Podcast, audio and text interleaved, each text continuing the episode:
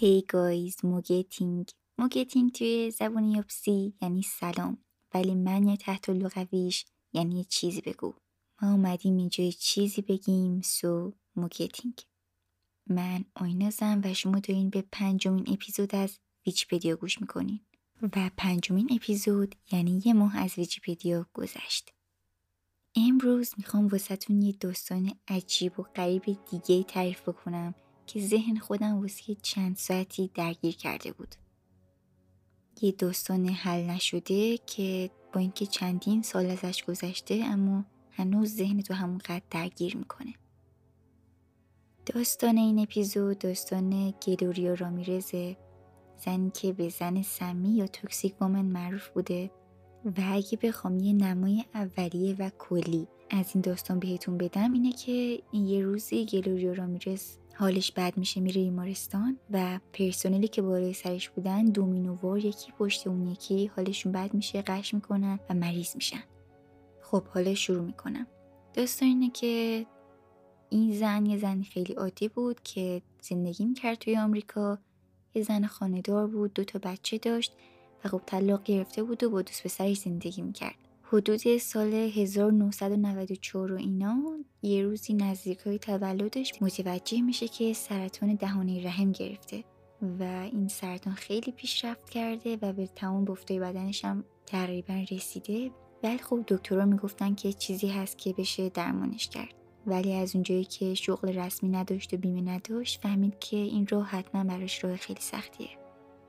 یه چند وقتی همینجوری میگذره تا اینکه یه روز دوست پسرش به 911 یا یه جورای اورژانس اونجا زنگ می‌زنه و میگه که گلوریا حالش بده. اورژانس میاد و شرح حال می‌گیرن و میگه که گلوریا از تا حالا همش حالت تهوع داشته استفراغ می‌کرده و ببرنش بیمارستان حالش اصلا خوب نیست. خلاصه که گلوریا رو می‌برن بیمارستان و توی راه بیمارستان اون امدادگرایی که اونجا همراهش بودن متوجه میشن که ضربان قلبش عجیب غریب داره میره بالا و داره هزیون میگه. بازم اینجا نسبت به بقیه داستان اصلا اتفاق عجیب غریبی نیفتاده. به محض اینکه می‌رسه بیمارستانی ورنش توی اتاق درمان فوری و دکترها سعی می‌کنن که واسش کاری انجام بدن. ولی خب حالش هی بدتر و بدتر و بدتر می‌شد. تا اینکه میان بهش شوک الکتریکی بدن شوک قلبی بدن و خب اونم فایده نداشت و باز حالش بدتر شد.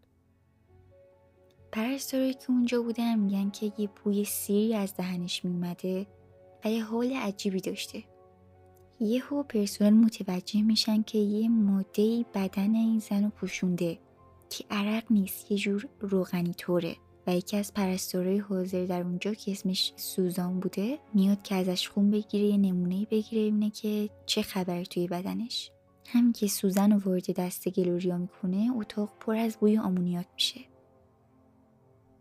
پرستار و رزیدنتی که اون موقع شیفت بوده به اسم جولی کورچینسکی میان نگاه می‌کنن خونش رو می‌بینن که توی خونهش بلورای متبلوری هست.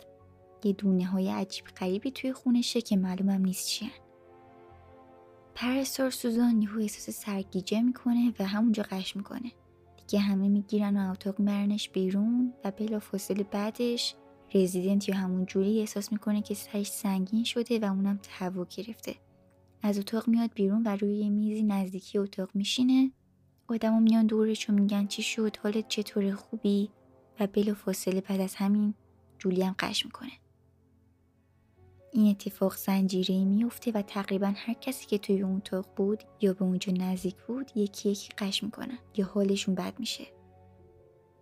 اینقدر اتفاقایی که داشت میافتاد سریع بود و عجیب غریب که این خبر سریع توی بیمارستان پخش شد. همه ترسیده بودن پس همه بیمارای اورژانس رو بردن توی پارکینگ. تقریبا تمام پرسنل و تیم پزشکی هم از بیمارستان خالی کردن به جز چند نفر که موندن بالای سر گلوریا که یه براش تلاش کنن ببینن می‌تونن واسش کاری بکنن یا نه. هیچی جواب نداد و تقریبا ساعت 8 و 50 دقیقه زمان مرگ گلوریا رو اعلام کردن. تقریبا کمتر از یک ساعت از زمانی که دوست پسرش به اورژانس زنگ زده بود. گلوریا یهو مرد و هیچ کس هیچ دلیلی براش نداشت و دلیلش خود بیمارستان توضیح داد که نارسایی کلیه که ناشی از سرطان رحمی بود که داشته. ولی خب این جواب جواب قانع کننده واسه پرسنلی که مریض شده بودن و روزای بعدش حتی بستری شدن و یا حتی مرگ یهوی گلوریا نبود. به خاطر جسد سمی گلوریا و خطرناک بودنش و شبهاتی که وجود داشت گلوریا رو همون موقع سریع دفن نکردن. پیچیدنش لای دوتا کیسه و گذاشتنش توی یه محفظه فلزی درشم بستن. بعد از چند روز خودشون کالبوچه کافی رو شروع کردن به صورت مستقل ولی خب چیزی دستگیرشون نشد. نتونستن بفهمن که چی شده بود. و همچنان گفتن که همون نارسایی کلیه. از اون طرف رزیدنتی که گفتم جولی بعد از این قضیه خیلی حالش بد شده بود.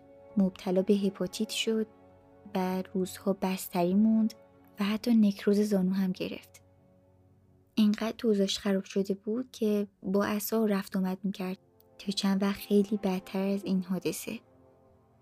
نمی‌شد که همه اینا یه معما باقی بمونه. پس اومدن دو نفر رو مسئول کردن دوتا دکتر که برای وزارت بهداشت و منابع انسانی کار می‌کردن توی کالیفرنیا به اسم آنا ماریو اوسورو و کریستیان والر. این دوتا اومدن کلا شرایط رو بررسی کردن و با تمام سی نفر آدمی که اون شب شیفت بودن و 23 نفرشون مریض شده بودن حرف زدن مصاحبه کردن و متوجه شدن که چیزی که بین این آهنگ مشترکه یه سری علائم مشترک مثل سرگیجه تهوع قش کردن و از دست دادن هوشیاری و اسپاسم عضلات و این حرفا بوده. و یه چیز دیگه که بین همه اینا مشترک بود این بود که بیشترشون زن بودن. نمونه های خونشون آمدن بررسی کردن و دیدن که خب چیز غیر طبیعی نیست. یعنی اینو میگن. بعد نتیجه نهایی رو اعلام کردن و گفتن که داستان اینه که این بیمارستان یه چند وقتی که خیلی مشکل داره و پرسنلش خیلی تحت فشارن. از لحاظ روانی یکم ضعیف شدن. این اتفاقی که افتاد یه هیستری دست جمعی بود. هیستری دست جمعی چیه؟ اینو حتما یه اپیزود یادم میندازین که راجبش درست کنم. چون خودش انقدر به خودی خود داستان داره که یه اپیزود می‌خواد. اما به طور کلی حالت روانی و برانگیختگی که اول توی یه نفر به وجود میاد بعد توی جمع پخش میشه. ما فکر می‌کنیم که بیماری های روانی مصری نیستن اما خب این یه مدلشه که پخش میشه. آره دیگه گفتن که اینا هیستری جمعی داشتن و همونجور که احتمالا حس می‌زنین رد شد. به خاطر اینکه جولی اومد گفتش که هیستری جمعی چیه. من تا همین چند وقت پیش آزمایش دادم و با دکتر حرف زدم و هیچ مشکلی نداشتم. اما یهو هپاتیت گرفتم نیکروز زانو گرفتم حالم بد شده و چندین هفته بستری بودم. و بعد از خانواده گلوریا یکی از شوکی های سفت و سخت این پرونده و این قضیه حل نشده بود. جسد گلوریا رو به خانوادهش پس دادن و خانوادهش گفتن همین یعنی بعد این همه وقت جسد شما پس دادین و هیچ جوابی ندارین. ما خودمون یه کارگاه استخدام می‌کنیم یه دکتر می‌گیریم تا ببینیم قضیه از چه قراره. یه بار دیگه ما کالبوچه کافی می‌کنیم. به خاطر اینکه یه زمان تقریبا زیادی از مرگش گذشته بود جسد گلوریا یکم متلاشی شده بود و خب نتیجه خاصی ازش در نیامد اصلا.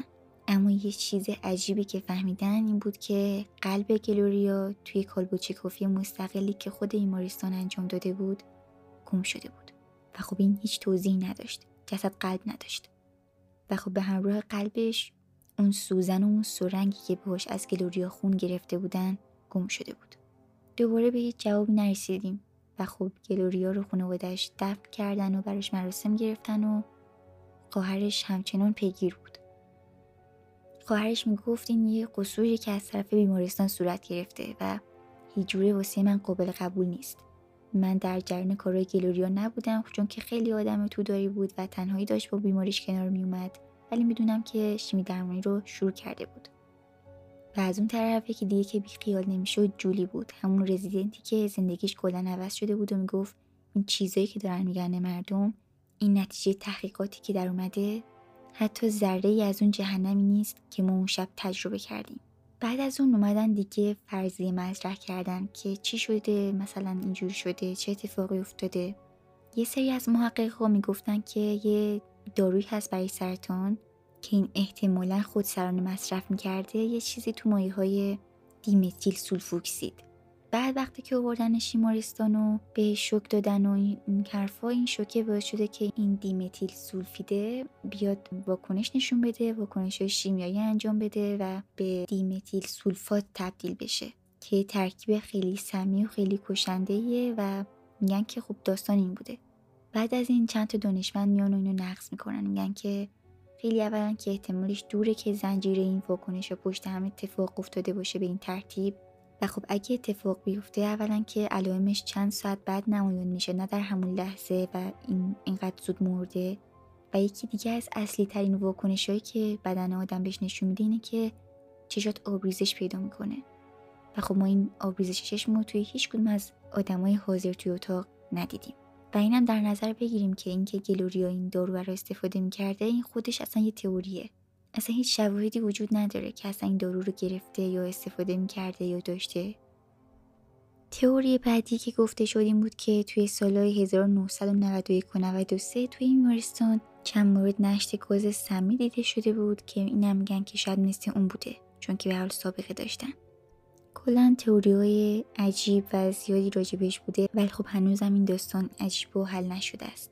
عجیبه که ممکنه یه روز بری بیمارستان و ببینی توی رگات سم هست یه اثر دومینوی درست کنی و آخرش هم معلوم نشه که چه شده بود.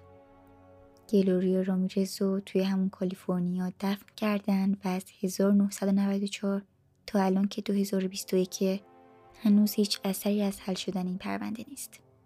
اینم داستان زن سمی یا گلوریا رامیرز بیچاره بود. چند روز پیش هانوکا یا عید یهودیا بود. عیدشون نزدیک به کریسمس و به حال یه سری مراسمایی دارن این حرفا ولی خب یه افسانه های خیلی جالبی هست ازش. قصه است در واقع. هانوکا و اجنه های هانوکا و این حرفا و خیلی برم جالب بود. اگه شما هم دوست داشتین واسم بنویسین تا واسهتون تعریف کنم. یا حتی اگه توی فید فصل یکی ویچپیدیا هم نبود احتمالا فصل دو یه همچین چیزی رو اضاف کنم. خلاصه که نمی‌دونم که صدای منو روز میشنوین شب میشنوین زور میشنوین بعد از ظهر. پشت فرمون توی ماشین توی رخت خواب موقع نهار. اینجا که نزدیک های صبح ساعت پنجه و خب طبیعتا باید بگم شب خیر.